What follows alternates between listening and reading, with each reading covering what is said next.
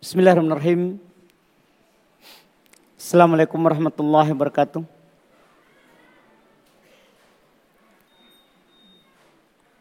Innal hamdalillah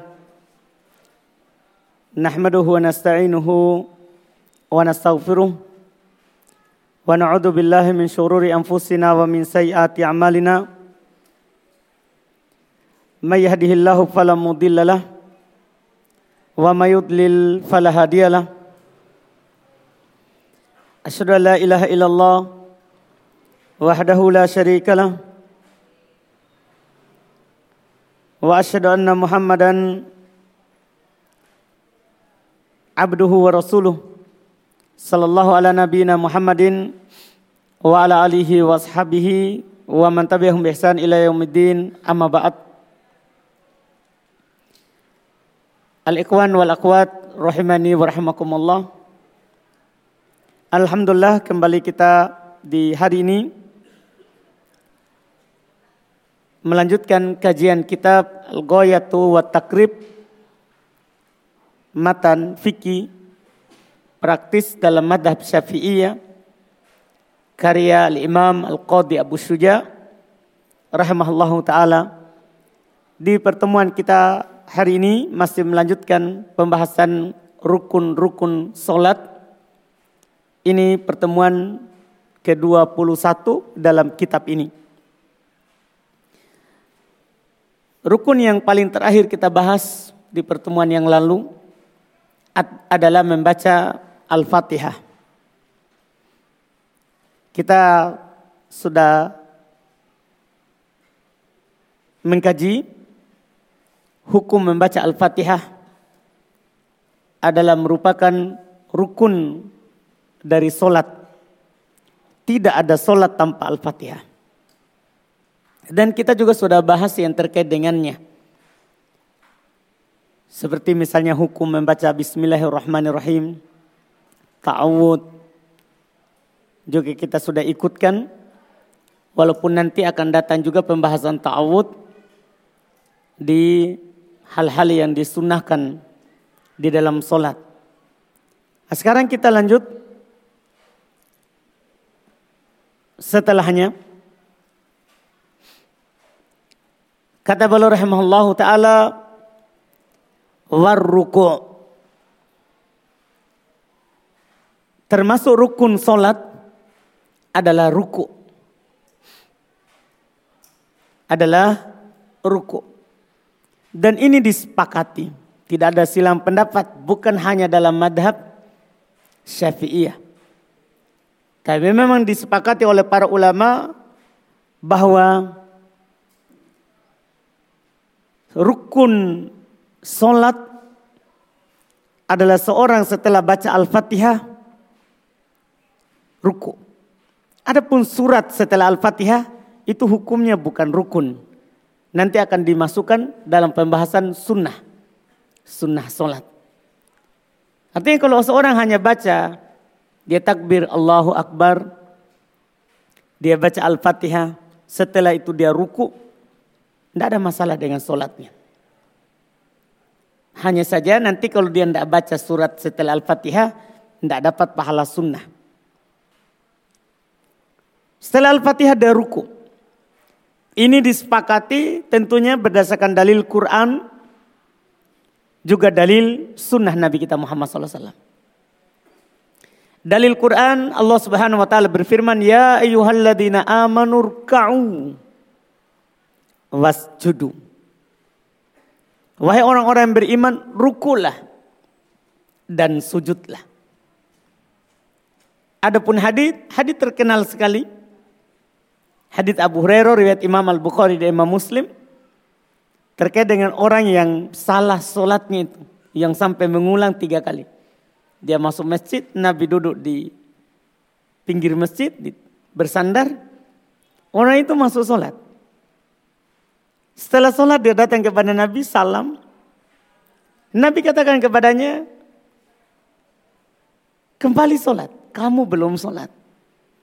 Akhirnya dia sholat lagi kedua kali. Setelah selesai, salam lagi kepada Nabi. Nabi tetap bilang, kembali sholat. Kamu belum sholat. Dia lakukan ketiga kali. Setelah ketiga kali datang lagi kepada Nabi SAW, dia katakan sama dengan yang pertama dan kedua.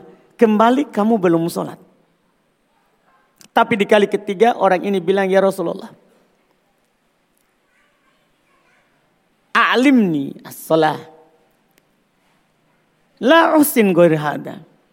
Ya Rasulullah ajarkan saya sholat. Saya tidak bisa yang lebih bagus lagi daripada ini. Karena dia lakukan kedua, otomatis dia ubah yang pertama.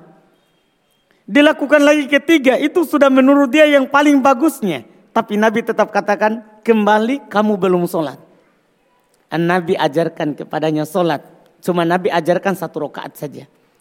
Setelah itu beliau katakan, lakukan seperti itu di setiap sholatmu. Ah, di antara yang diajarkan oleh Nabi kepadanya.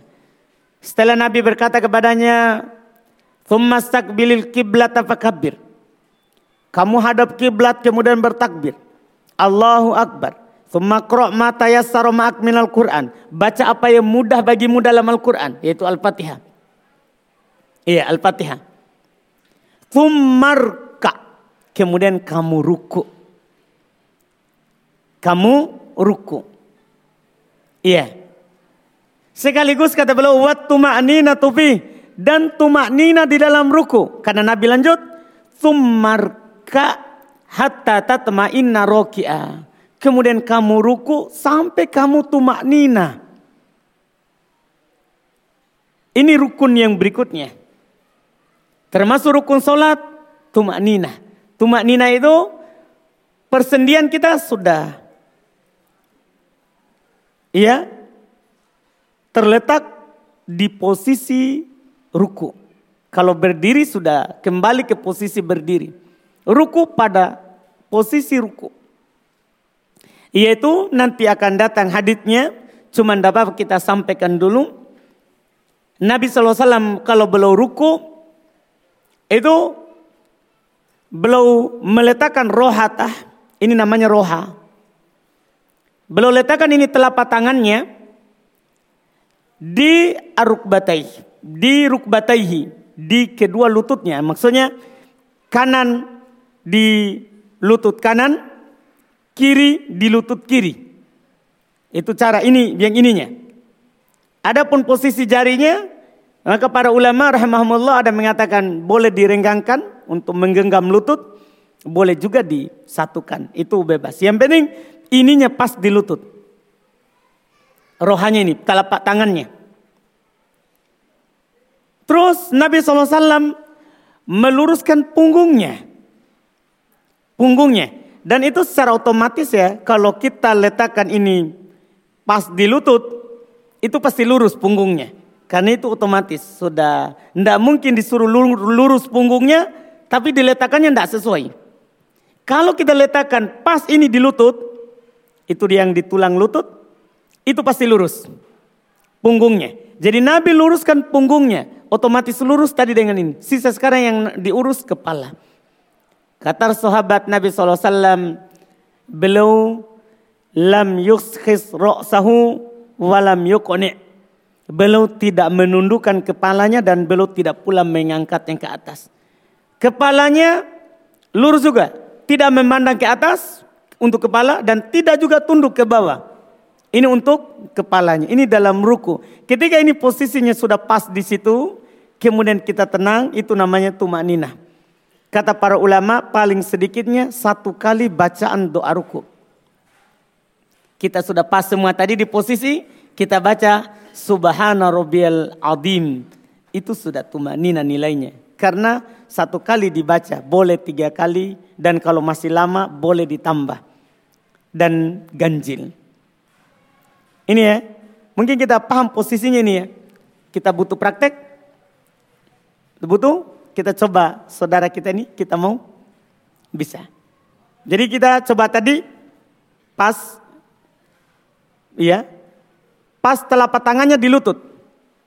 Ah, telapak tangannya di lutut. Terus ada tadi yang hal yang Anda sampaikan karena memang tidak ada di hadis yang Anda sampaikan tadi. Di hadis yang lain Nabi SAW makkana yadai ala rukbatai. Nabi kokohkan itu kedua tangannya ini ke lututnya. Maksudnya belum tekan lututnya. Iya jadi lurus, jangan dibengkokkan. Karena kapan kita bengkok eh, sikunya, pasti tunduk. Dan kalau kita di paha, pasti naik. Coba ke atas, ke paha, itu pasti punggungnya naik. Kalau kita tidak bengkokkan, ini kan dibengkokkan tangannya, jadi tidak bung, tidak, tidak naik.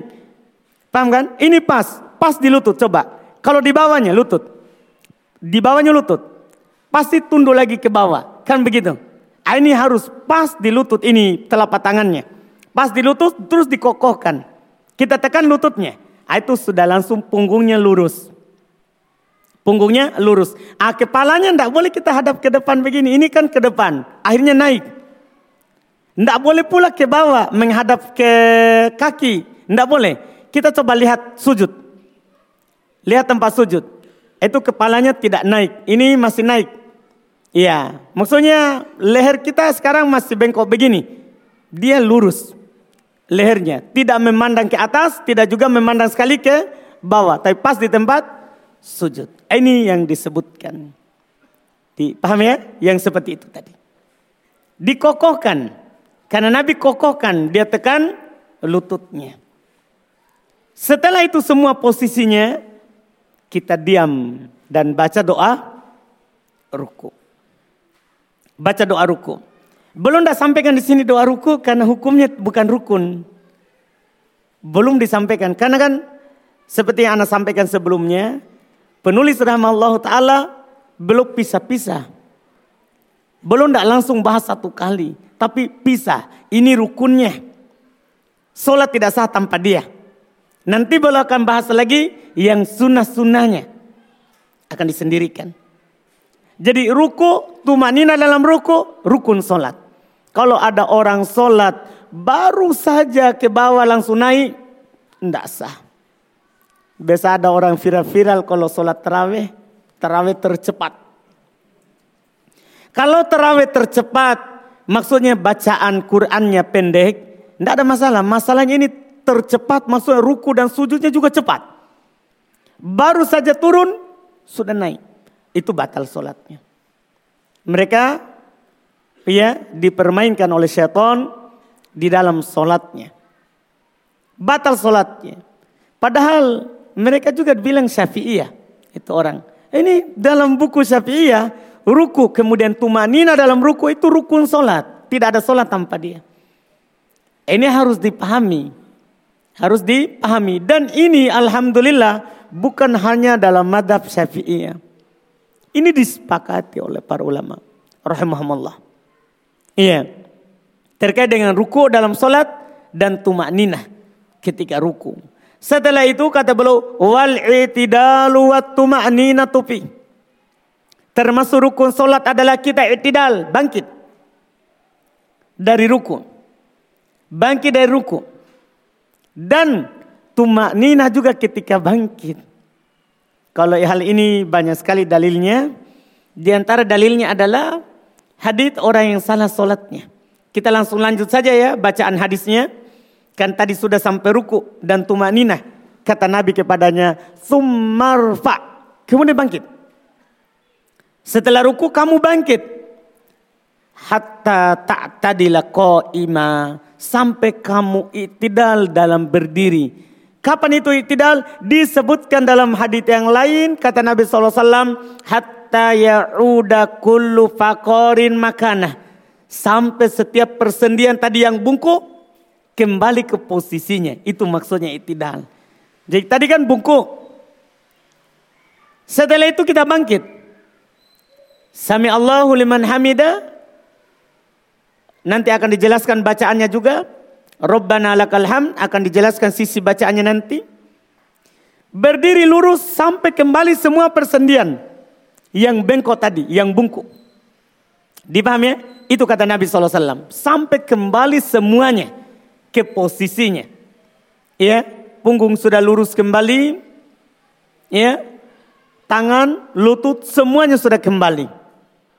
Kita iktidal dan tumak nina di dalamnya. Tidak boleh baru saja naik masih bungkuk. Langsung sujud. Tidak sah solatnya. Ini rukun solat. Rukun artinya kalau tidak ada, tidak ada sholat. Kalau tidak ada, tidak ada sholat. Hadis dalam hal ini adalah tadi hadis orang yang salah sholatnya yang diriwayatkan oleh Imam Al Bukhari dan juga Imam Muslim. Berikutnya wasujudu wattuma'ninatu fihi. Sujud dan tumak nina padanya. Sujud dan tumak nina di dalam sujud. Ya.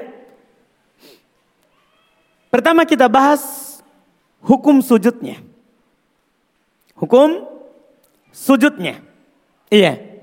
Kemudian yang kedua, tumak nina di dalamnya.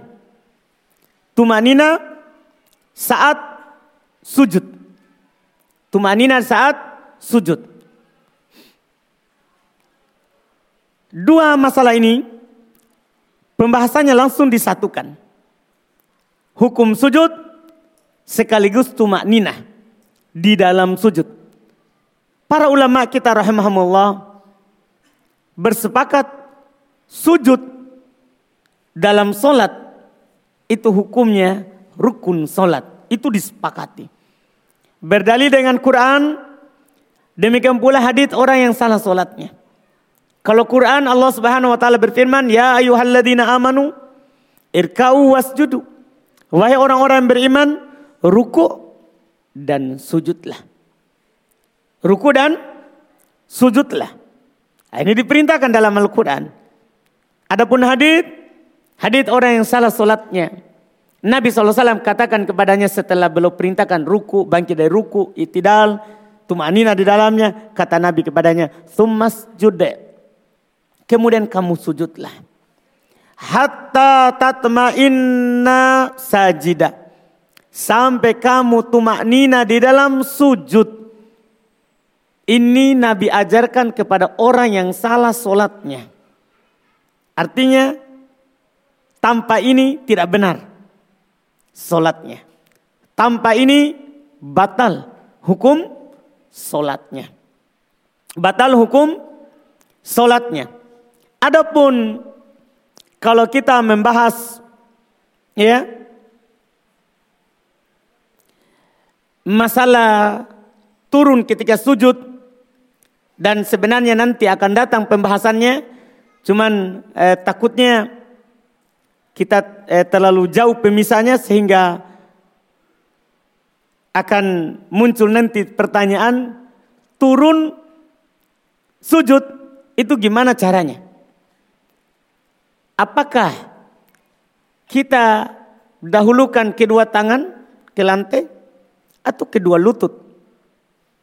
Ini kita bahas walaupun ini nanti pembahasan para ulama hukumnya sunnah. Iya, kita kedepankan ini supaya tidak langsung dibawa. Kita langsung bahas sujud sedikit supaya nanti juga kita tinggal isyaratkan. Dalam masalah turun sujud, dalu dahuluan ini tangan atau lutut, para ulama kita berselisih pendapat terkait dengannya. Di antara para ulama rahimahumullah ada yang berpendapat seorang ketika turun sujud hendaklah dia dahulukan lututnya kemudian tangan. Jadi lutut dulu sampai ke lantai baru tangan. Ini pendapat dari ulama kita dan disebutkan ini merupakan pendapat mayoritas ulama fikih. Mereka berdalil dengan hadis Wa'il ibn Hujur radhiyallahu taala an. Seorang Wa'il ibn Hujur beliau berkata, "Ra'aitun Nabiy sallallahu alaihi wasallam idza sajada wada'a rukbatayhi qabla yadayhi." Saya melihat Nabi sallallahu alaihi wasallam apabila beliau sujud maka beliau meletakkan kedua lututnya sebelum kedua tangannya beliau letakkan kedua lututnya sebelum kedua tangannya. Seperti biasa ya, banyak kaum muslimin itu yang dilakukan.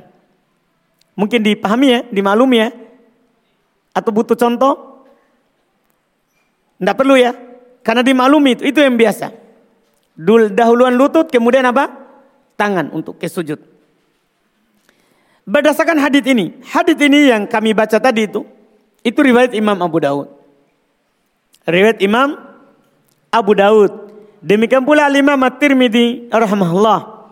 Hanya saja dia adalah hadis yang lemah. Syekh Albani rahimahullah taala lemahkan.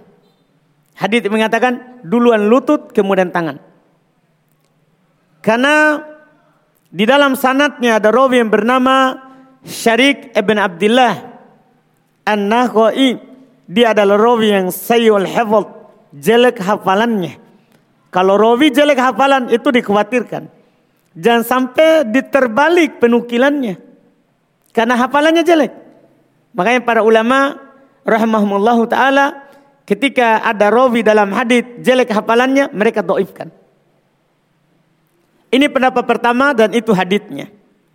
Sementara ulama yang lain mereka berpendapat dengan pendapat yang berbeda dan sebaliknya dari tadi. Yaitu mereka bilang disunahkan untuk mendahulukan tangan sebelum lutut disunahkan untuk mendahulukan tangan sebelum lutut. Ini mungkin dipahami ya. Ini yang kita tidak kebanyakan kita lihat. Tapi coba kita saudara, gimana itu? Dahulukan tangan, kemudian lutut. Turun, ya tangan di lantai langsung dulu, baru lutut. Nah, setelah itu nanti tangannya berarti dua kali gerak. Karena otomatis turun pertama tidak langsung ke depan sekali. Ya kan seperti tadi coba tangan ke bawah, tangan seperti itu, baru lutut, baru tangan lagi ke depan. Karena sunnah nanti tangannya posisinya sejajar dengan di antara dua pipi. Sunnahnya seperti itu. Ini cara kedua. Ini mereka berdalil ya pendapat ini dengan hadis Abu Hurairah radhiyallahu taala anhu dia berkata Rasulullah sallallahu alaihi wasallam bersabda, "Idza sada idza sajada ahadukum fala yabruk kama yabrukul ba'ir." Apabila salah seorang dari kalian sujud, janganlah dia turun seperti turunnya unta. Wal yadu' yadayhi qabla rukbatai. Hendaklah dia letakkan kedua tangannya dulu sebelum kedua lututnya. Ini dalil yang dipakai. Hadis ini yang kami baca barusan itu riwayat Imam Ahmad, Abu Daud, An-Nasai, juga Imam Ad-Darqutni serta Al-Baihaqi.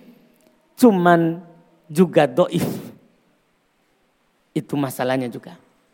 Karena di dalam sanatnya ada rawi yang bernama Muhammad Ibnul Hasan Ibnu Ziyad.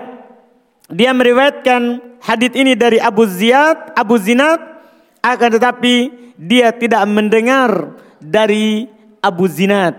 Akhirnya sanatnya mengkoti istilah haditnya. Sanatnya terputus. Dia menukil hadit tapi tidak dengar dari gurunya. Iya, hadit itu syarat sohinya ittisal al-isnad. Bersambung sanatnya. Bertemu kalau tidak ketemu, enggak. Bahkan Imam Al-Bukhari, kalaupun semasa, sama hidupnya di masa yang sama, antara guru dan murid, tapi enggak ketemu. Satunya di Kufa, satunya di Madinah. Enggak pernah ketemu. Itu juga doif. Itu juga dianggap apa? Doif. Apalagi beda masanya. Gurunya sudah meninggal, dia baru lahir. Ini kemudian dia nukil Gurunya katanya berkata begitu tapi tidak pernah ketemu. Ini doif karena terputus. Jadi pendapat kedua hadisnya juga doif. Hadis pertama doif karena jelek hafalannya.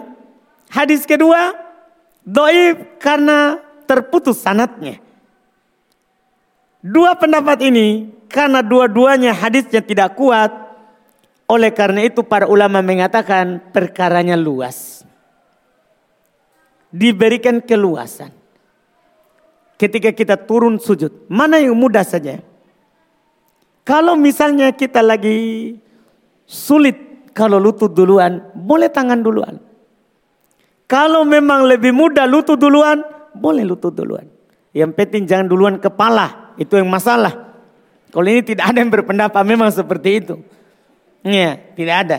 Yang penting ini luas perkaranya. Semua dalilnya doib. Semua dalilnya doib. Ini masalah turun sujud. Setelah itu kita sujud. Setelah itu kita sujud. Dan di dalam sujud itu kita diwajibkan untuk sujud di atas tujuh anggota sujud. Itu diwajibkan. Nabi sebutkan langsung dalam hadis Ibn Abbasin radhiyallahu taala an radhiyallahu taala anhuma ya kata Nabi SAW hadis riwayat Imam Al-Bukhari dan Imam Muslim umirtu an asjuda ala sab'ati a'dum. Saya diperintahkan untuk sujud di atas yaitu dengan bertumpu pada tujuh anggota sujud. Tujuh. Ini diperintahkan. Apa saja itu? Kata Nabi, al-jabahah wa asyara biyadihi ala amfih. Jidat itu di ucapannya. Jidat tapi tangannya gerakannya belum tunjuk hidungnya. Jadi yang belum ucapkan jidat tapi belum tunjuk hidung. Apa maksudnya? Jidat dan hidung. Itu harus kena lantai. Harus kena lantai. Jidat, hidung. Itu dianggap satu. Kedua kata beliau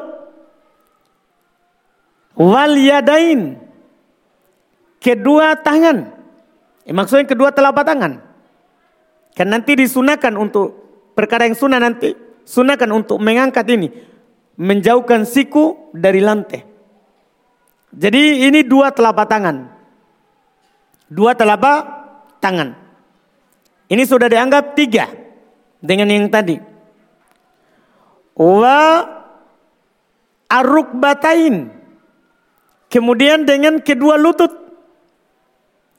Kedua lutut. Ini sudah lima. Wa atrofil kodamain. Ujung kedua kaki. Itu jari. Itu sudah tujuh. Ini Nabi katakan. Umir tu saya diperintah. Untuk sujud. Bertumpuk. Ya. Pada tujuh itu. Dan disunahkan untuk dikokohkan. Kita memang bertumpuk, kokoh. Bukan hanya sekedar diletakkan, tapi bertumpuk dengan tujuh itu.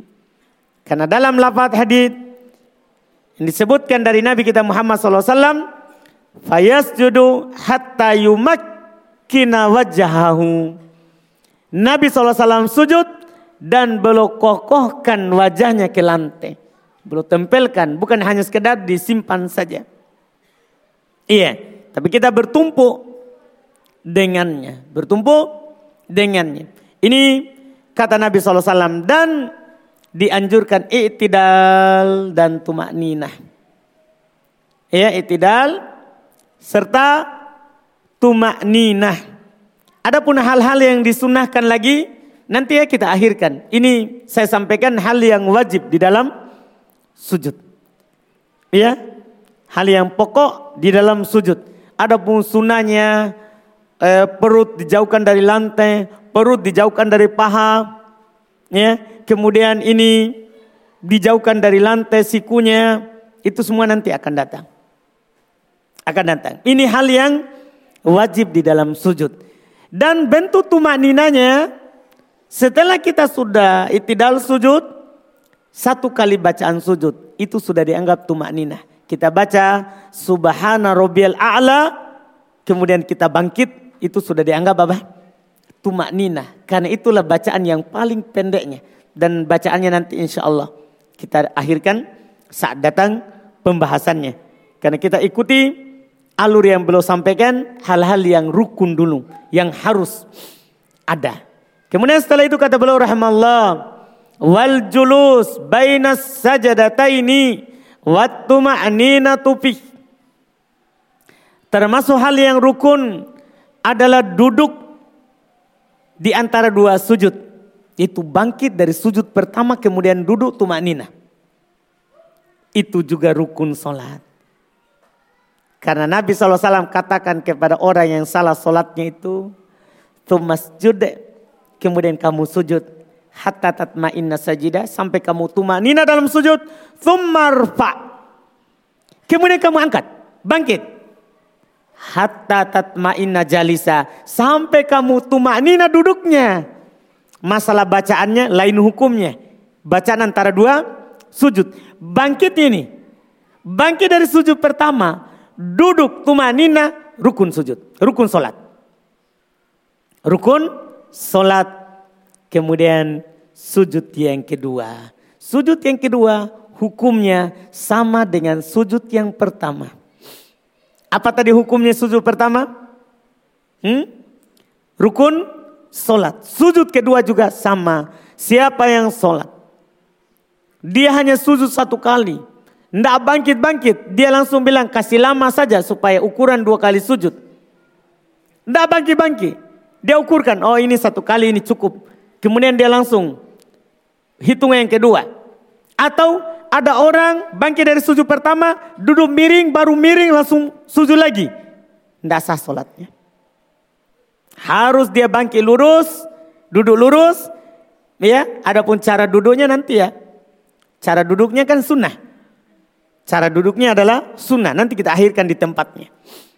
Ini duduknya dulu. Bangkit dari, dari sujud pertama, duduk tumanina. Kemudian sujud kedua, rukun solat. Rukun solat. Setelah itu, wal julusul akhirah. Termasuk yang rukun adalah duduk terakhir. Langsung belok bahas ya. Karena rokaat kedua sama dengan rokaat pertama. Rokaat ketiga sama dengan rokaat pertama. Rokaat keempat kalau ada rokaat keempatnya sama dengan rokaat pertama tidak ada bedanya. Langsung belum bahas duduk terakhir. Itu juga termasuk rukun solat. Adapun cara duduknya nanti. Kita bahas nanti insya Allah akan disampaikan juga oleh penulis. Duduk terakhir. Apakah tasyahud solat itu ada dua? Atau tasyahudnya ada cuma satu? Kalau tasyahudnya ada dua, maka tasyahud awal itu hukumnya wajib. Bukan rukun. Artinya kalau ada orang lupa tasawuf awal, tidak perlu dia duduk kembali. Nanti dia ganti dengan sujud sahwi sebelum salam. Sebelum salam dan akan datang nanti juga pembahasannya. Ya, kalau kita meninggalkan yang wajib, apa yang harus dilakukan? Kalau meninggalkan yang rukun, apa yang harus dilakukan? Itu semua akan datang. Iya, duduk di tasahud akhir. Apakah punya satu tasahud atau dua? Hukumnya rukun solat. Iya, hukumnya rukun. Solat disebutkan sebagai rukun solat karena datang perintah untuk bertasyahud. Artinya tidak mungkin kita bertasyahud kalau tidak duduk tasyahud. Dengan lafaz dari Nabi kita Muhammad sallallahu alaihi wasallam iya seperti hadis Abdullah bin Mas'ud radhiyallahu taala anhu diriwayatkan oleh Al-Imam Ad-Daruqutni demikian pula Al-Imam Al-Baihaqi. Bahkan datang juga dalam riwayat Imam Al-Bukhari dan Imam Muslim. Ibnu Mas'ud berkata kunna naqulu qabla ayyufrat alaina tasyahud kami berkata sebelum diwajibkan difardukan kepada kami tasyahud. Assalamu Allah, Assalamu ala fulan. Itu yang mereka baca sebelum ada bacaan tasyahud. Setelah itu Nabi SAW katakan kepada mereka, Kulu at-tahiyatulillah. Nanti lapat tasyahudnya. Ucapkanlah at-tahiyat. Ini perintah. Dari Nabi SAW yang menunjukkan kata mereka, kata para ulama, ini rukun tasyahud akhir. Rukun dari tasyahud akhir. Setelah itu kata beliau, wassalatu ala nabi fih dan solawat kepada Nabi di dalamnya, maksudnya di tasyahud akhir. Itu juga dimasukkan dalam hal yang wajib. Bersolawat di tasyahud akhir. Adapun tasyahud awal itu diperselisihkan. Apakah ada solawatnya atau cukup sampai dua kalimat syahadat? Kan kita baca at-tahiyatulillahi salawatu thayyibatul mubarakat. Assalamualaikum ayuhan nabi wa rahmatullahi wa barakatuh. Assalamu alayna wa ala ibadillah solihin. Asyhadu an la ilaha illallah wa asyhadu anna Muhammadan abduhu wa rasuluhu. Sampai di situ itu disepakati. Tapi apakah ada salawat setelahnya? Allahumma salli ala Muhammad wa ala ali Muhammad atau tidak di tasawuf awal diperselisihkan. Dan yang benarnya, yang kuatnya tidak ada lafaz salawat di tasawuf awal. Karena hadis yang dipakai oleh orang yang mengatakan ada tasyahud, ada solawat, itu tidak ada jelas mengatakan solawat. Nabi cuma katakan, fal aminat doa. Hendaklah dia pilih apa yang dia mau dari doa. Artinya kalau imamnya belum bangkit, boleh dia pilih doa yang dia mau. Kata mereka, doa terbaik solawat. Itu membuat mereka bilang apa? Sunnahnya apa? Bersolawat. Sementara ulama yang lain tidak. Tapi tidak mengharuskan tidak boleh salawat. Boleh orang bersalawat, tapi tidak harus bersalawat. Yang salah adalah mereka mengatakan harus apa? Bersalawat. Padahal Nabi bilang silakan dia pilih yang dia mau dari doa. Berarti kan bebas. Tidak apa-apa kita baca Rabbana atina fid hasanah wa fil akhirati hasanah wa qina adzabannar. Tidak apa-apa. Kan Nabi bilang pilih dari doa. Pilih dari doa. Nah, mereka arahkan doanya adalah apa? solawat. Maka yang kuatnya bukan tidak harus bersolawat. Bahkan siapa yang hanya berhenti di situ tadi tanpa doa pun tidak ada masalah di tasyahud awal. Karena Nabi hanya bilang hendaklah dia pilih. Kalau mau, kalau langsung mau bangkit saja tidak ada masalah. Nah, kalau tasyahud akhir itu disepakati ada solawatnya. Adapun lafaz-lafaz solawatnya banyak bentuknya ya. Lafaz solawatnya banyak bentuknya. Di dalam penukilan dari Nabi kita Muhammad SAW itu banyak bentuk solawat, banyak bentuk ya solawat. Eh, juga sebelum kita baca bentuk solawat, sekaligus kita sampaikan juga ya bacaan eh, tasahud. Karena bacaan tasahud juga banyak bentuknya. Boleh kita ganti-ganti kalau mampu kita hafal. Iya, mampu kita hafal. Di antaranya yang sahih dari Nabi SAW dan ini mungkin yang kebanyakan yang kita baca karena ini yang dipilih oleh orang-orang Syafi'iyah. Iya. Itu dikenal dengan tasyahudnya Abdullah bin Mas'ud. Sah dari Nabi SAW riwayat Imam Muslim. Kata Abdullah bin Mas'ud, Allamani Rasulullah wasallam wa kaffi baina kaffai at-tasyahuda. Ini Masya Allah. Nabi SAW pernah mengajarkan saya kata Abdullah bin Mas'ud tasyahud. Tanganku antara kedua tangannya. Yaitu Nabi ketika mengajarkan itu belum pegang tangannya Abdullah bin Mas'ud. Ini bentuknya Nabi SAW kadang eh, kalau mau menyampaikan kepada para sahabat hadis kadang dengan dipegang tangannya, ada juga dipegang punggungnya, ada juga dibonceng. Macam-macam bentuk pengajaran. Ya, jelas hidupnya Nabi SAW dimulai dari umur 40 tahun diangkat menjadi Nabi sampai umur 60 ya 3 tahun sampai belum meninggal itu semuanya tentang ilmu. Tentang ilmu.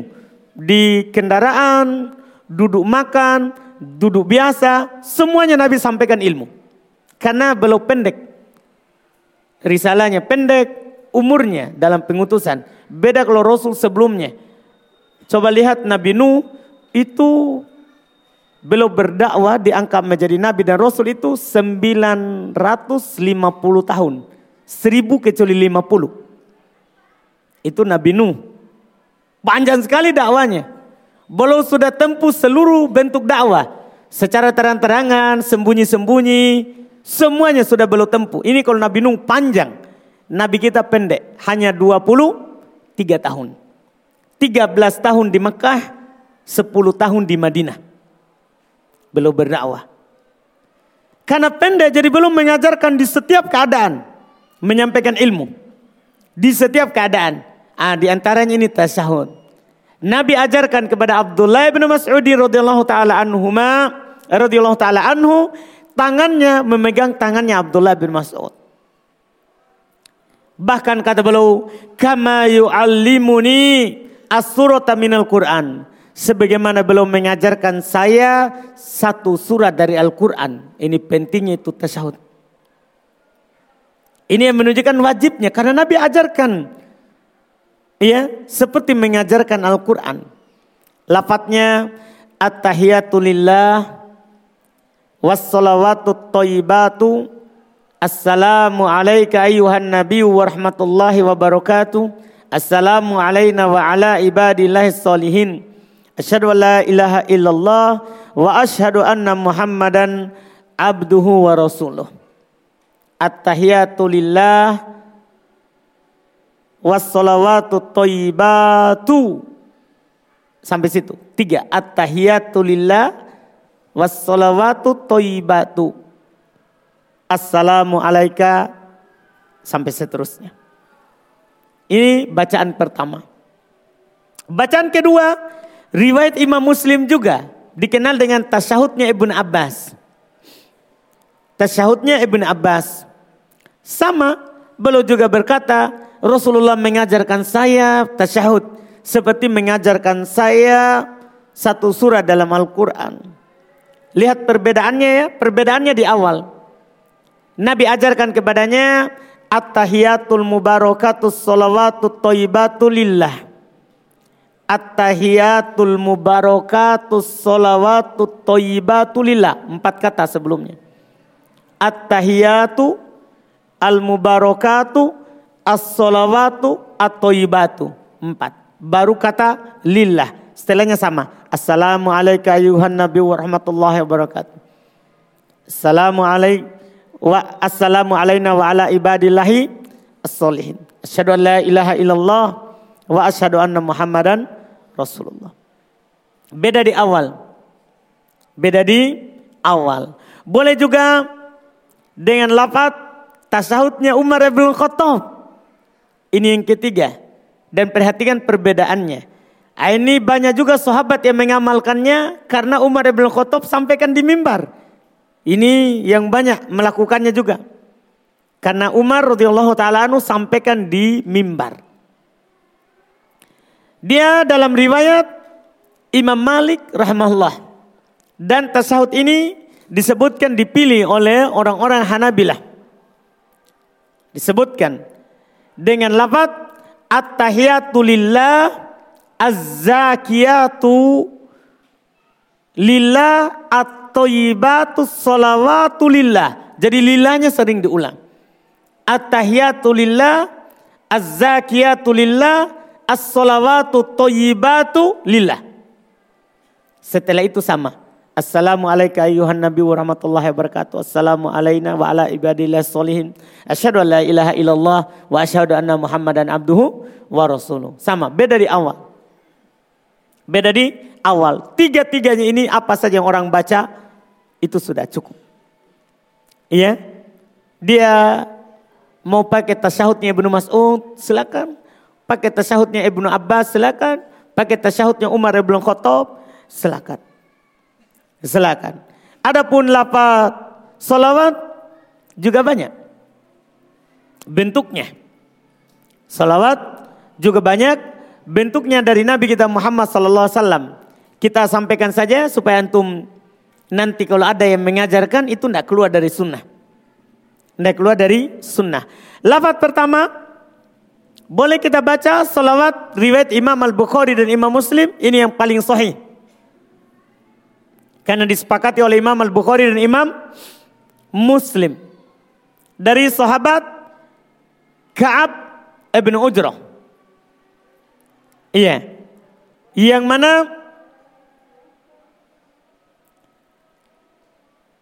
beliau berkata kepada Rasulullah, "Ya Rasulullah, qad alimna kaifa nusallim alaik." Wahai Rasulullah, kami telah tahu bagaimana salam kepadamu dengan tadi lafaz tasyahud. Fakaifa nusalli alaik? Bagaimana bersolawat kepadamu? Maka Nabi mengajarkan kepadanya, fakulu katakanlah, Allahumma salli ala Muhammad wa ala ali Muhammad.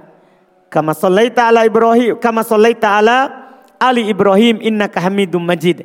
Bukan, tidak ada kama sallaita ala Ibrahim. Tidak ada, langsung. Kama sallaita ala ali Ibrahim. Innaka hamidum majid.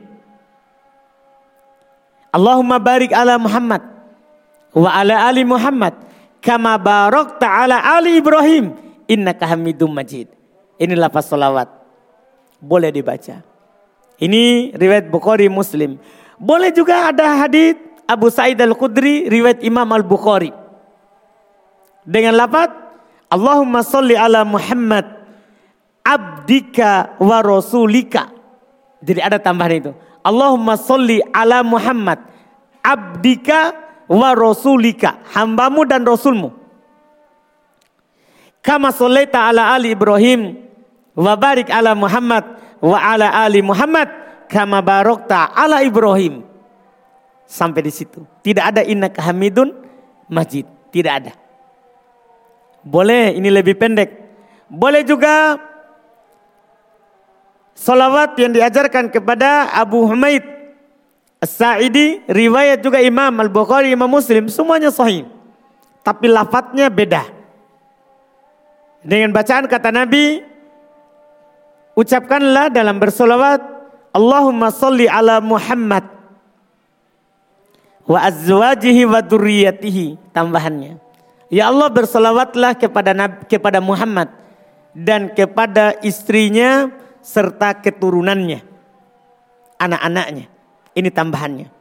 Azwajihi wa durriyatihi kama sallaita ala ali Ibrahim wa barik ala Muhammad wa azwajihi wa durriyatihi kama barakta ala ali Ibrahim innaka Hamidum Majid. Ada innaka Hamidum Majid tapi paling terakhir. Paling terakhir. Ini salawat yang ketiga. Semua ini apa pun yang kita baca sah dalam solat. Sah dalam solat. Dan kalau ada yang tidak mampu baca ini, dia baca saja Allahumma sholli ala Muhammad, sudah sah. Karena kan yang penting bersolawat. Itu yang diwajibkan. Lapat-lapat solawatnya sunnah yang diajarkan. Sunnah kita menggunakan lapat-lapat yang diajarkan. Ini seputar tasahud dan solawat kepada Nabi Muhammad sallallahu alaihi wasallam dan beliau katakan itu adalah ya hal-hal yang diwajibkan dalam sholat. Kita selesaikan karena sisa dua. Wat taslimatul ula. Termasuk yang rukun salam yang pertama. Karena salam yang kedua sunnah. Termasuk rukun sholat adalah salam yang pertama. Ah, ini tentunya berdasarkan hadis dari Nabi kita Muhammad SAW Kata beliau, tahrimuhat takbir wa tahliluhat taslim. Pengharumannya awal masuk solat adalah takbir. Allahu Akbar. Dan penghalalannya itu kita sudah boleh melakukan yang lain selain solat adalah salam. Adalah salam. Di sini disebutkan salam. Jadi kapan orang bilang assalamualaikum sudah selesai solat. Boleh juga assalamualaikum warahmatullah boleh juga Assalamualaikum warahmatullahi wabarakatuh. Semuanya boleh. Semuanya datang dari salam. Datang dari Nabi SAW juga datang dari para sahabat. Yang pertama. Salam yang pertama. Adapun salam yang kedua hukumnya adalah sunnah. Hukumnya adalah sunnah. Setelah itu waniatul khuruj minas sholat. Tentunya niat untuk keluar dari sholat. Karena sholat itu ada niat masuk, ada niat apa? Keluar. Ada niat keluar. Dan juga para ulama katakan, kalaupun dan, dan dia tidak niat keluar, dia salam itu sudah keluar namanya. Iya. Kalau dia, iya, salam saja, itu sudah otomatis dia berniat untuk selesaikan solatnya. Selesaikan solatnya. Ini rukun-rukun solat. Setelah itu beliau akan sampaikan hal-hal yang sunnah. Sunnah sebelum masuk, kemudian sunnah saat di dalam. Ini insya Allah kita satukan di pertemuan yang akan datang lagi insya Allah. Ini Alhamdulillah selesai eh, pembahasan rukun-rukun solat. Kita cukupkan, kita adzan dulu baru tanya jawab insya Allah ta'ala. Alhamdulillah kita masuk di tanya jawab. Di sini ada beberapa pertanyaan. Alhamdulillah.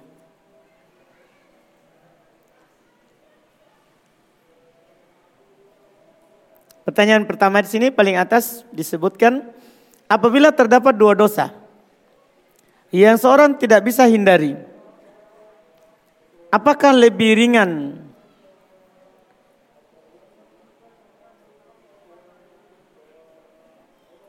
untuk atau utama apabila ia mengalihkan ke dosa yang lebih ringan. Pertama, kalau ada dua dosa, iya, sebisa mungkin kita hindari. Jangan langsung pasrah. Sebisa mungkin kita hindari. Tapi kalau kita anggap tidak bisa dihindari, kita tidak bisa hindari. Mungkin kalau kita hindari akan menyebabkan ya kerusakan yang lebih besar akan timbul modorot yang lebih berbahaya. Nah, di sini baru kita pakai koedah irtikab akhafud dororoin. Boleh kita menempuh yang paling ringan dari dua bahaya itu. Jadi sebelum masuk ke situ perlu dulu kita ketahui kalau bisa dihindari dua-duanya.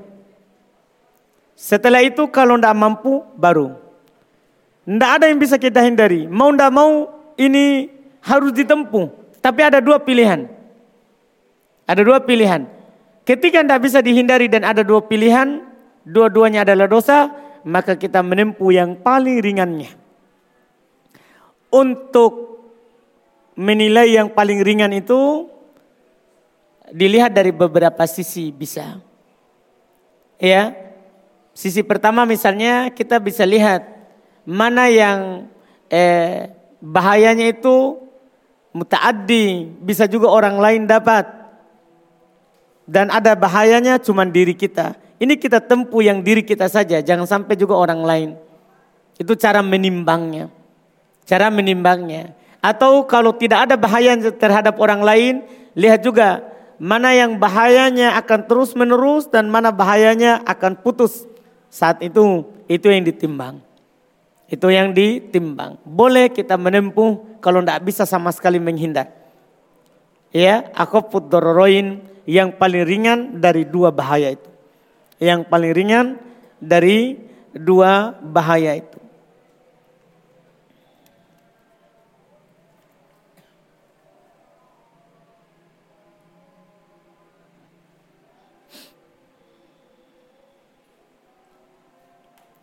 Bagaimana seharusnya menghargai makanan yang sudah disiapkan walaupun makanan tersebut tidak disukai, yaitu tidak mencelanya. Kalau tidak suka kita diam saja, kita tidak makan, kita tidak ambil. Kita tidak mencelanya, kita tidak bilang ini tidak enak. Ini tidak enak, kita tidak bilang begitu. Karena itu masuk mengaibi, mengaibi makanan. Nabi SAW beliau kata sahabat ya disebutkan dari Aisyah juga ma'aba Rasulullah sallallahu alaihi wasallam to'aman kot. Rasulullah sallallahu alaihi wasallam tidak pernah mencela makanan sama sekali. Kalau belum suka belum makan, kalau tidak maka belum tidak bilang apa-apa. Belum tidak bilang apa-apa.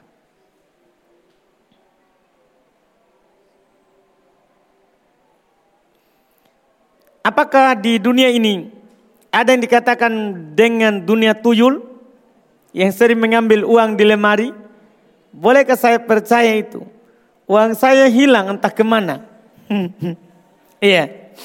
Dunia tuyul tidak ada, dunia jin ada. Tuyul ini ya orang jin dipekerjakan oleh orang lain. Dari orang-orang yang menyembah jin, dari tukang sihir dan yang lainnya. Dari tukang sihir dan yang lainnya. Dunia jin ada. Jin bisa mencuri apa yang ada di manusia. Apa yang ada di manusia. Iya. Dan kalau kita sering hilang itu, ada hal-hal yang dituntunkan dalam syariat kita bisa kita lakukan.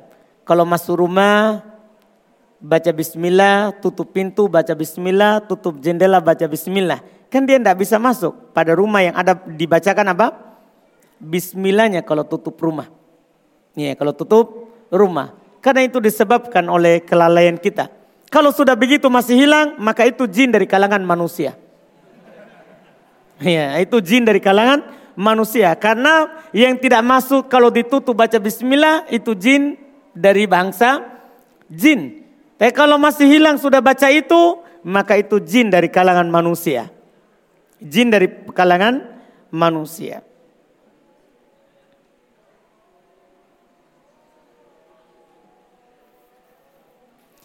Apa hukumnya ketika naik turun sujud tidak membaca takbir lengkap?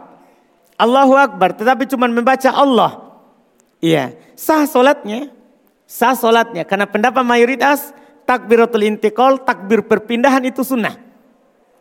Sah solatnya, tapi dia tidak dapat pahala sunnah. Karena sunnahnya dia baca Allahu Akbar. Sekarang dia cuma baca Allah. Cuma baca apa? Allah. Sunnahnya Allahu Akbar. Sunnahnya Allahu Akbar. Sah solatnya tapi dia tidak dapat pahala sunnah.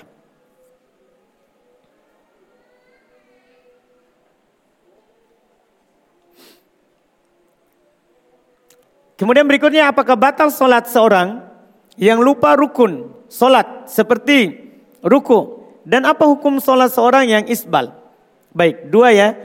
Solat ketika seorang lupa ruku tidak sah rokaat yang dia lupa rukunya. Kalau dia ingat setelah solat, setelah salam pas, tidak panjang waktunya akan dibahas nanti di buku ini juga.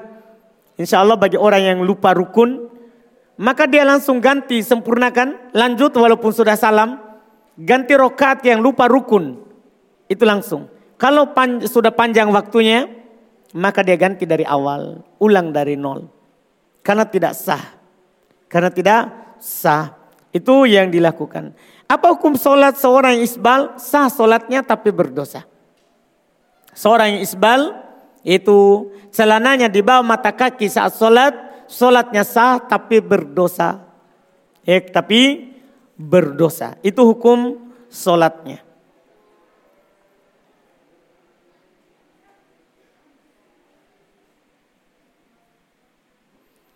Di sini dikatakan kita dilarang bermuamalah terhadap para homo. Bencong dalam kurungnya. Karena mereka kaum terlanat. Kenapa terhadap orang Yahudi kita tidak dilarang untuk bermuamalah dengannya. Padahal mereka juga kaum yang dilaknat oleh Allah Subhanahu wa taala. Iya. Eh beda ya? Beda hal tersebut. Iya. Eh, kita dilarang bermuamalah dengan orang yang homo karena dia muslim. Kita perlu kasih pelajaran supaya dia tobat. Dia kapok dari perbuatannya. Dia kapok dari perbuatannya. Makanya dibilang kalau ada orang yang menyerupai perempuan dalam rumah, Nabi bilang usir. Untuk apa? Supaya kapok. Tobat dari perbuatannya. Adapun orang kafir, sudah jelas. Orang dia sudah kafir. Dan masalah muamalah dunia, itu dibolehkan dalam syariat dengan mereka. Karena tidak ada yang kita mau kasih pelajaran dia. Bahkan kita malah sebaliknya. Orang kafir boleh ditaklif. Diberikan yang kita punya supaya dia cinta terhadap Islam dan masuk ke dalam Islam. Beda. Yang kita mau kasih pelajaran ini orang yang muslim tapi melanggar aturan Islam. melanggar aturan Islam. Itu namanya mimbab at-ta'zir. Dalam bab apa? Menghardiknya, memberikan pelajaran untuknya supaya dia bertobat. Ini yang saya lakukan salah. Ini yang saya lakukan salah. Kemudian berikutnya, bagaimana kaifiat tayamum yang sahih. Cara tayamum yang sahih adalah yang diajarkan oleh Nabi SAW kepada sahabat. Iya. Siapa itu yang diutus oleh Nabi SAW kepada hajatnya? Siapa ingat? Ammar, Ammar ibn Yasir. radhiyallahu taala anhuma dalam hadis riwayat Imam Al-Bukhari dan Imam Muslim. Jadi kisahnya sudah turun ayat tayamum. Cuman dia tidak tahu cara bertayamum dari junub. Dari junub. Nabi mengutusnya kepada suatu keperluan. Dan belum bilang dia junub di saat ke sana saat pergi. Akhirnya dia bilang fatamarok tu tamarrokot dabah. Saya pun berguling-guling di tanah seperti berguling-gulingnya ya hewan kendaraan. Jadi dia karena tayamum untuk wudhu kan dia usap tangan wajah. Kalau tayamum untuk mandi berarti kan mandi ke seluruh badan. Hanya belum berguling-guling di tanah. Setelah itu sampai kepada Nabi SAW dia ceritakan keadaannya. Nabi ajarkan kepadanya bertayamum. Setelah disampaikan kisahnya tadi. Kata Nabi innama yakfika antadrib biyadaika hakada. Sungguh cukup bagimu untuk memukulkan dengan kedua tanganmu seperti ini. Nabi contohkan ke tanah. Dua tangan. Pukulkan ke tanah cukup seperti itu Kemudian Nabi mengusap wajah dan kedua tangannya. Bagian dalam dan bagian ya luarnya. Itu mengusap wajah. Dalam hadis ini Bukhari Muslim. Dalam hadis riwayat Mus Bukhari Nabi tiup tangannya, ya, debunya. Nabi tiup kemudian belum mengusap wajah dan mengusap tangan bagian dalam dan bagian luarnya. Dan diusap telapak tangan ya sampai ke sini, bukan sampai ke siku. Itu wudhu. Kalau tayamum beda caranya. Tayamum hanya telapak tangan. Bagian dalamnya dan bagian luarnya. Bagian dalamnya dan bagian luarnya. Satu kali pukulan. Karena ada hadis riwayat dua kali pukulan tapi doif. Karena menyelisih riwayat Bukhari Muslim. Riwayat Bukhari Muslim. Karena dalam hadis Nabi SAW katakan dorbatan wahidatan. Satu kali pukulan. Untuk wajah dan tangan. Untuk wajah dan tangan. Dan duluan wajah baru tangan. Duluan wajah baru tangan. Kenapa? Karena itu yang Allah sebutkan duluan. Walaupun boleh tangan dulu baru wajah. Cuman kalau kita ikut penyebutan Al-Quran yang disebutkan duluan wajah baru tangan. Baru tangan itu wallahu a'lam cara bertayamum.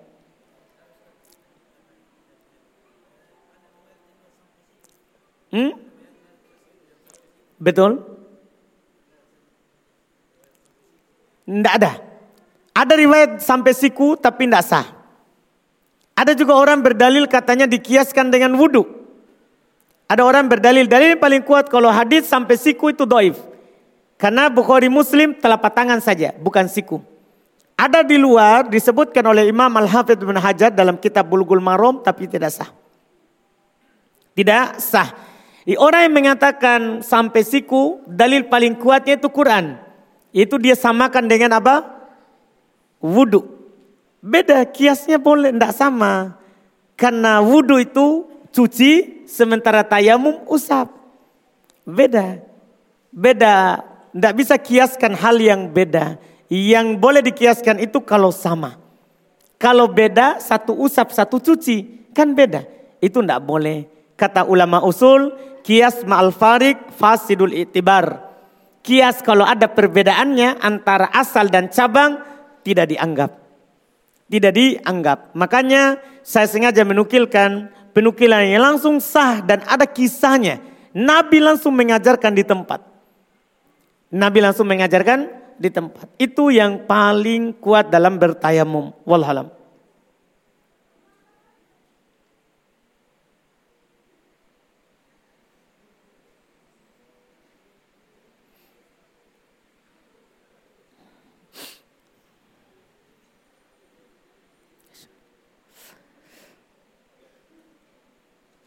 Iya. Ini ada pertanyaan.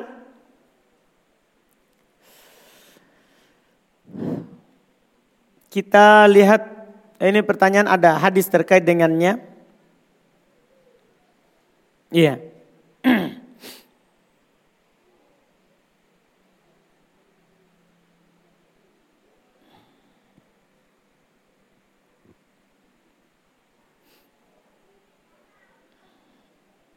Jadi di sini di pertanyaan dikatakan saya ini munafik Ustadz.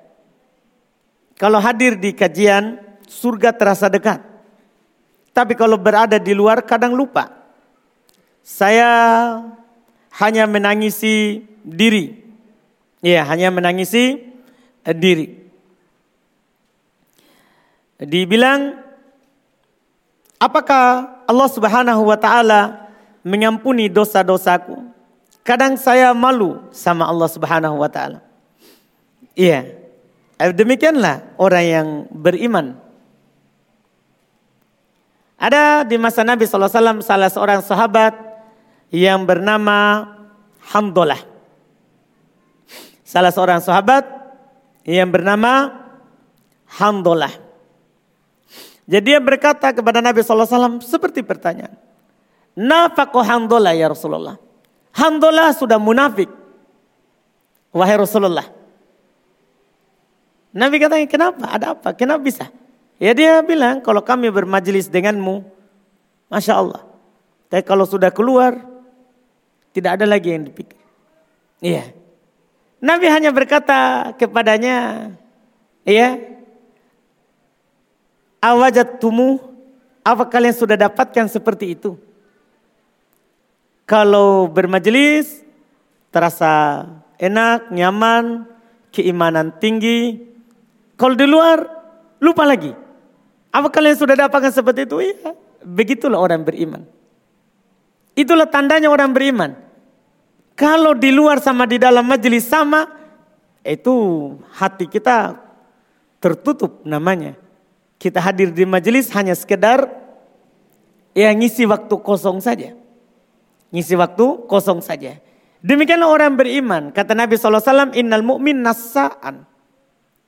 Ida dukiro dakar. Mukmin itu pelupa.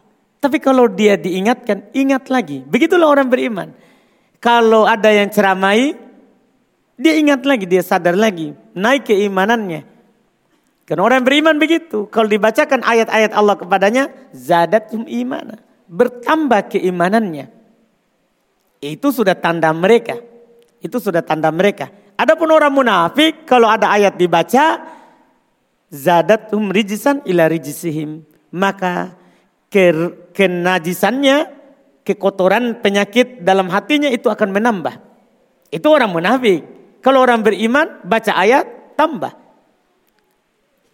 Setelah itu lupa lagi. Karena Nabi begitu. Kata Nabi, seperti itulah orang beriman, tidak sama terus. Ya, kadang naik, kadang apa? Turun. Itulah orang beriman. Kita bersabar. Selama kita bertobat kalau jatuh dalam dosa, maka selama itu Allah Subhanahu wa taala mengampuni dosa kita. Iya, wallahu alam. Apa hikmah di antara perbedaan yang ada tentang solat baik bacaannya maupun gerakannya. Hikmahnya supaya tidak ada malal, tidak ada bosan. Iya. Hikmah itu hikmah yang pertama. Kan kalau kita baca itu terus akan ada bosan nanti.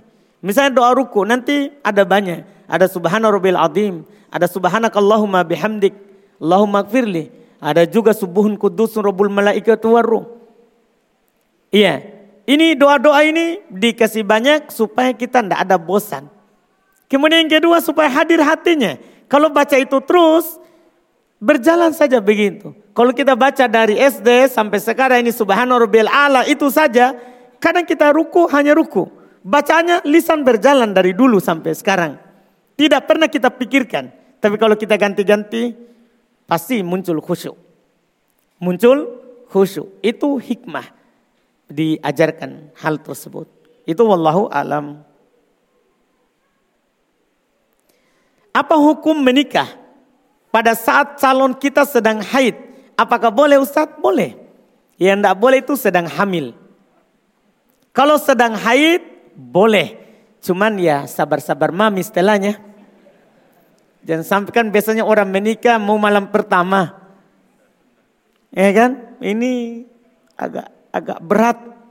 Ya, karena sudah ada hidangan di depan, tapi ini masalah, masalah. Cuman nikahnya sah, cuman sabar-sabar. Jangan sampai kita masuk dalam dosa besar. Karena mendatangi istri saat haid, itu dosa besar. Itu dosa besar. Mendatangi tempat itu ya, dia boleh kalau sudah akad, boleh dia bercumbu dengan istrinya yang sudah akad sah. Ya, boleh dia bercumbu dengannya. Yang tidak boleh itu saja tahan-tahan diri sedikit. Ya, tahan-tahan dirinya sedikit. Iya. Kayaknya kalau bisa tanggalnya diletakkan di tanggal yang biasanya dia tidak haid di situ. Kalau bisa. Supaya juga kalau ada darah keluar, kita tidak mengira itu haid. Karena kalau orang yang tidak belajar agama, saat malam pertama ada darah keluar. Wah sudah libur. Ternyata itu bukan darah haid. Itu kan darah perawan namanya.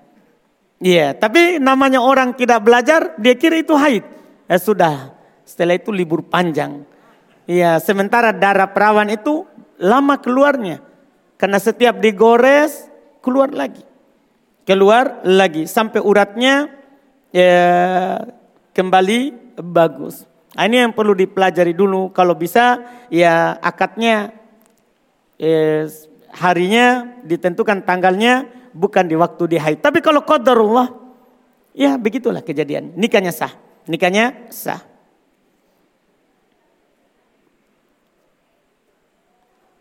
Oh kita angkat tangan, teman tanya-tanya. Hmm. Baiklah.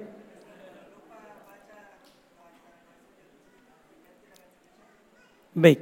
Kalau lupa doa antara dua sujud, tidak ada masalah.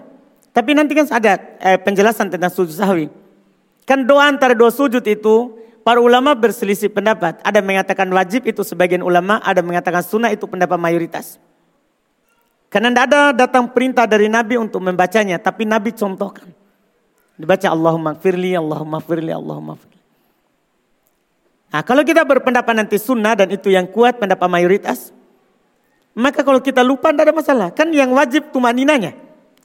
Duduk antara dua sujud wajib tumanina, bacaannya sunnah pendapat jumhur. Iya kan?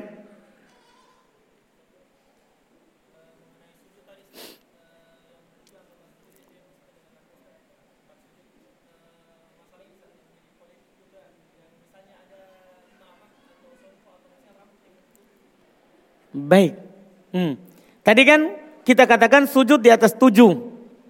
Tapi gimana kalau ada songko, ada imamah, tidak apa-apa kan bertumpu, bukan kena. Kalau harus kena berarti tidak boleh ada sejadah, tidak boleh ada karpet, tidak boleh ada tehel, harus harus tanah. Bukan itu yang dimaksud. Bahkan kalau kita ada rambut, tidak boleh kita mundurkan, singkirkan rambutnya baru sujud. Langsung saja, kan bertumpu bukan kena, bertumpu dengannya. Nah,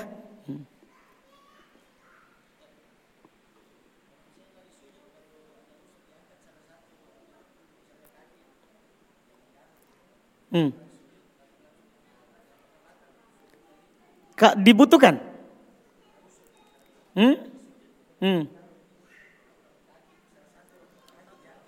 Kenapa kita angkat? Menggaruk. Nah itu dibutuhkan namanya. Kalau kita ndak garuk, ndak enak kan? Ya dibutuhkan. Itu namanya dibutuhkan, Mbak. Ndak masalah kalau dibutuhkan. Ndak. Kan kita butuhkan kan? Yang batal itu pak nanti berdosa. Kalau tidak butuhkan kita pergi angkat kaki kita satu. Itu masalah. Berdosa hukumnya. Tidak batal sholatnya tapi berdosa. Karena ulama mengatakan itu wajib. Walaupun ada juga memasukkan itu rukun.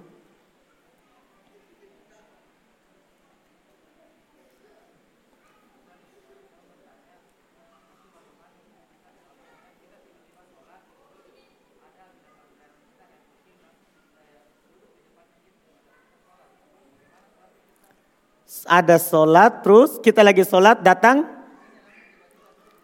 apa itu? Apa itu Pak? Hmm? Oh kucing. Baik.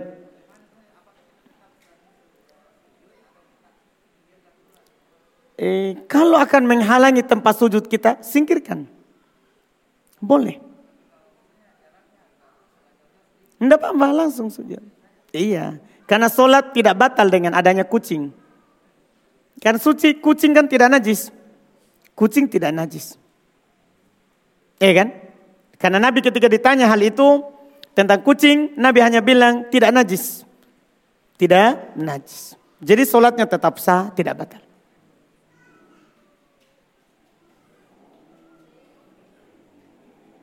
Kemudian di sini saya pernah mendengar bahwa Nabi pernah makan berdiri sambil jalan. Apakah itu benar? Alam. Apa yang kita pernah dengar kalau memang ada hadisnya itu ilmu alhamdulillah. Itu ilmu alhamdulillah.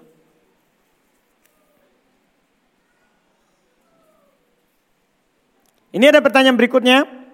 Jika imam ruku dan sujudnya lama, apakah makmum boleh mengulang-ulang bacaan ruku atau sujudnya atau cukup diam saja menunggu imam bangkit? Boleh diulang-ulang.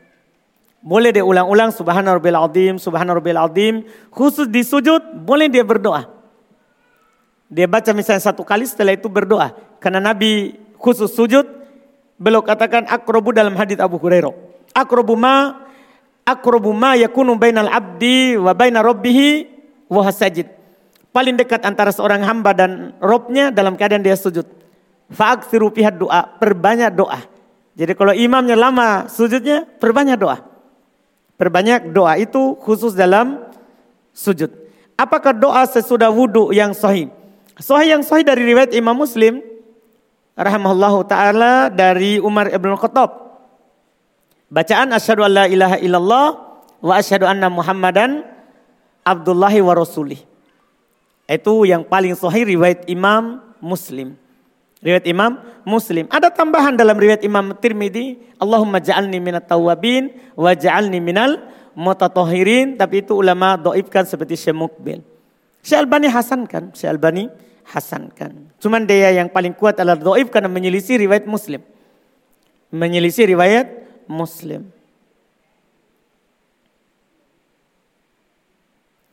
Adakah bacaan ta'awud antara takbiratul ihram dan al-fatihah? Iya nanti ini akan dibahas yang sunnahnya. Sunnahnya ta'awud. Sama dengan nanti iftitah juga kan belum disampaikan. Ya karena kita baru mempelajari yang rukun. Bolehkah memanfaatkan diskon pada salon dalam rangka hari ulang tahun salonnya? Kalau kita memang lagi mau ke salon, kita butuh lulur atau apa saja, Memang kita butuh. Boleh, tapi kalau kita tidak butuh, jangan. Kalau tidak butuh, jangan. Itu terkait dengan semua hal yang begitu ya. Kita belanja online, dapat hadiah. Kita memang mau belanja, bukan kejar diskonnya. Boleh, tapi kalau kita kejar koinnya, tidak boleh. Tidak boleh.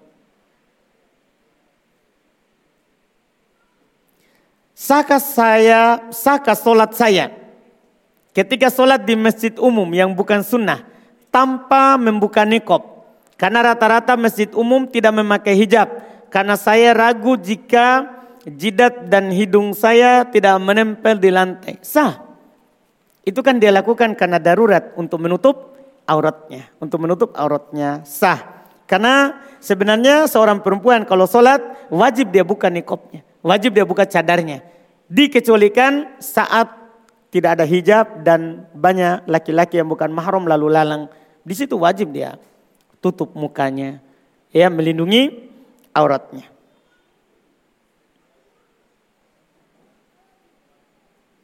Kemudian berikutnya apakah boleh melakukan solat tahajud dan solat taubat dalam satu malam yang sama secara bersamaan? Boleh karena sama-sama hukumnya sunnah. Boleh karena sama-sama hukumnya sunnah. Bagaimanakah posisi jari telunjuk yang baik ketika tasyahud akhir? Posisi jari telunjuk. Iya. Kalau dalam hadis Nabi SAW jari telunjuk beliau hanya berisyarat. Berisyarat. Ya ke arah kiblat. Berisyarat saja kap bagaimanakah kita dikatakan menunjuk? Kita dikatakan apa? Menunjuk. Ada hadis mengatakan Nabi bengkokkan sedikit tapi doif. Karena kalau tunjuk bengkok gimana? Kalau kita menunjuk bengkok. Gimana itu kan tidak cocok. Kan lapat yang sohinya menunjuk. Itu posisi jari telunjuk yang, yang ditanyakan. Adapun posisi jari ini selain telunjuk maka ada beberapa. Boleh dilingkarkan ini jari tengah dengan jari telunjuk dan ini ditekukan. Boleh. Boleh juga semuanya ditekukan dan ditunjuk dengan jari telunjuk. Boleh semuanya disunahkan tetap di atas hal tersebut didapat pahala sunnah. Elang maksudnya jarinya langsung.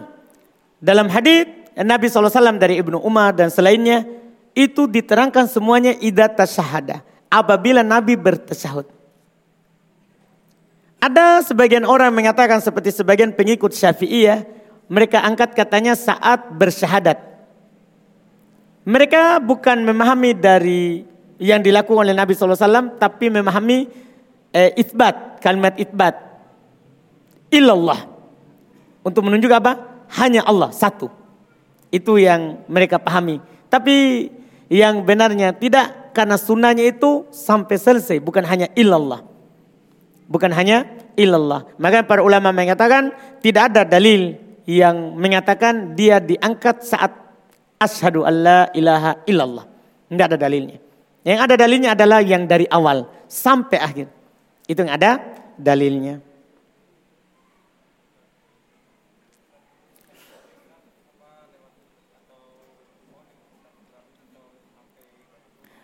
Eh, boleh. Maksudnya itu posisi nanti akan diterangkan ya. Posisi tangan itu kan masalah sunnah. Makanya kita belum dapat. Belum dapat. Posisi tangan nanti itu boleh di atas paha, boleh di atas lutut. Artinya kalau di atas paha berarti pas di lutut kan tunjuk. Boleh juga di atas lutut berarti lewat. Semuanya datang tuntunannya. Sini ada pertanyaan lagi. Kita selesaikan di sini ada dua kertas yang mungkin yang cukup. Alhamdulillah. Ustadz ketika kita sholat jenazah pada saat salam terakhir. Apakah tangan diturunkan ketika salam atau tetap berserika ketika salam? Kita turunkan ya setelah salam. Karena kita sudah selesai dari sholat. Adapun saat Assalamualaikum warahmatullahi satu, Assalamualaikum warahmatullahi dua, itu tidak ada tuntunannya. Ya, kita turunkan saat salam. Kita turunkan sesudah apa? Sesudah salam. Sudah selesai dari sholat.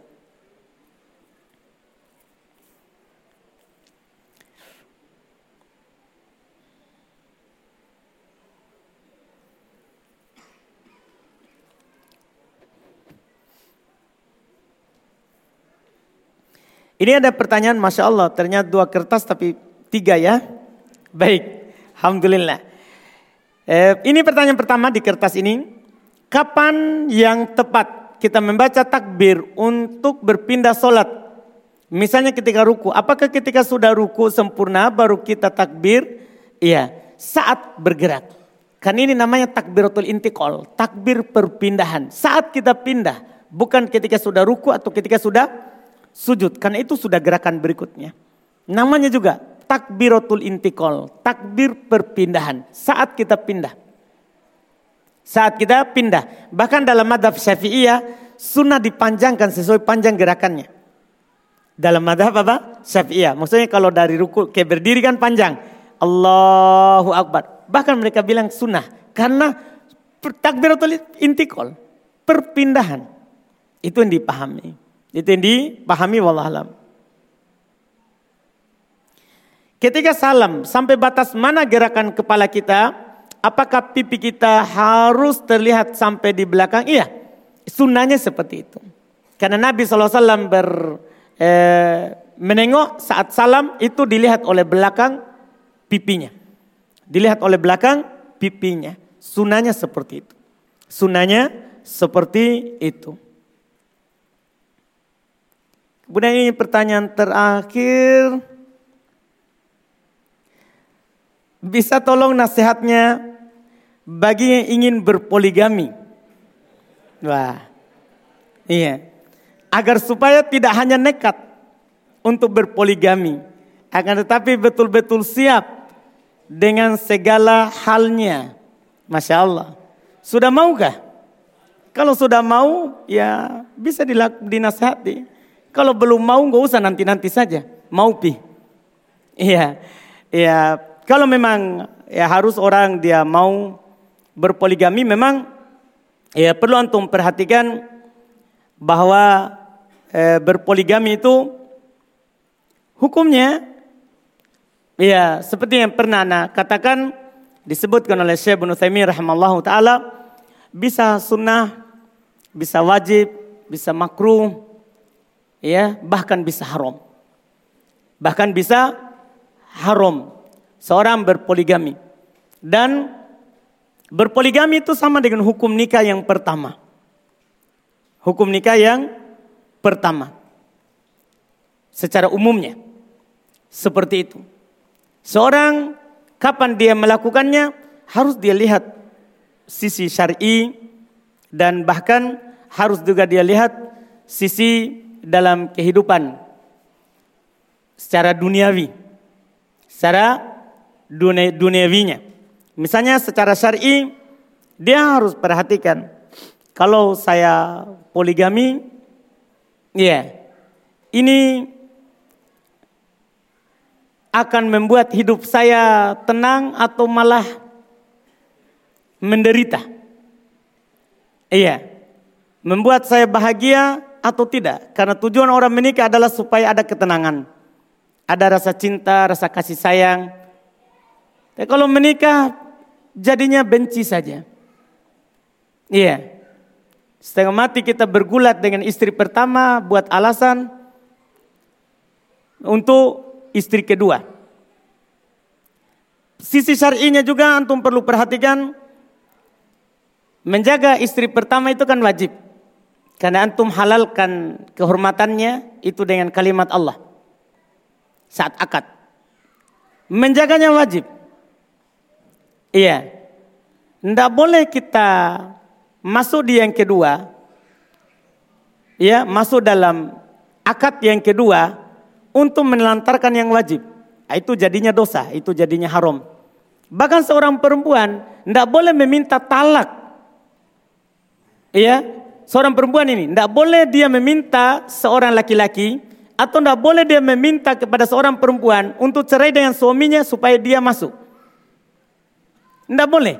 Apalagi kalau suami itu tahu kalau dia menikah ini istriku minta cerai. Ah, itu tidak boleh. Seorang harus lihat keadaannya. Seorang harus lihat keadaan ini sisi syar'i. Demikian pula kita perlu perhatikan sisi duniawinya. Sisi duniawinya. Seperti kita di sini, ya di Indonesia ini ada aturan. Seorang mau nikah kedua harus untuk mendapatkan pengesahan pemerintah harus ada sidang. Suami istri pertama juga dibawa calon yang kedua. Kalau antum tidak mampu begitu sebaiknya mundur dulu dengan teratur. Karena kasihan nanti. Kalau antum paksakan, tidak ada surat nikah. Ketika tidak ada surat nikah, kodarullah antum punya anak. Gimana caranya anaknya? Nanti. Kartu keluarganya di mana? Akte kelahirannya gimana? Itu kan sisi kehidupan. Kadarullah antum meninggal. Kasihan, seharusnya dia bisa dapat warisan karena anak, karena istri. Karena tidak sah dalam pemerintahan, tidak ada warisan. Kan kasihan. Ini sisi kehidupan, ini perlu diperhatikan sebelum antum maju. Terus antum mampu nggak nafkah lahir dan batinnya? Nafkah lahir dan batinnya. Maksudnya harta antum mampu nggak untuk menghidupi itu dua? Karena bukan hanya kesenangannya yang berlipat ganda, tapi kesusahannya juga berlipat ganda. Kesusahannya juga berlipat ganda. Nah, ini perlu juga diperhatikan sisinya. Iya. Makanya kalau antum cukup dengan itu, syahwat antum ya tercukupi dengannya, antum terbatas pada itu lebih baik daripada antum memulai lagi dengan ya yang baru. Yang baru itu kalau cukup. Kalau cukup, kecuali memang antum punya syahwat yang tinggi, ini istri yang satu tidak mampu menampung beban antum. Iya. Karena misalnya dia hanya mampu satu kali sehari, antum maunya seperti waktu sholat. Iya. Pokoknya kalau bisa setiap sholat mandi. Ah, ini kan, ya kalau istri tidak mampu, ya harus kasih nikah suaminya. Kasih nikah suaminya. Tapi kalau antum satu saja, satu kali sepekan, satu kali sebulan mau tambah, apa antum cari? Iya kan? Kan ini bukan mau bergaya. Bukan mau bergaya, baik tahu aduh ami. Bukan. Bukan itu yang mau dicari. Yang mau dicari adalah kita bahagia, terobati syahwat kita. Ya, sehingga kita tidak jatuh dalam yang haram. Yang haram. Karena ini masalah itu tadi. Bisa hukumnya dosa. Bisa hukumnya makruh. Bisa hukumnya wajib, bisa hukumnya sunnah. Bisa juga hukumnya mubah. Tergantung keadaan antum. Antum perlu pertimbangkan sisi agama, terus sisi kehidupan. Sisi kehidupan. Bukan hanya sekedar semangat, ayo, enggak. Diperhatikan semua dulu, dipertimbangkan matang-matang. Paling ujungnya kalau memang antum sudah yakin, istikharah.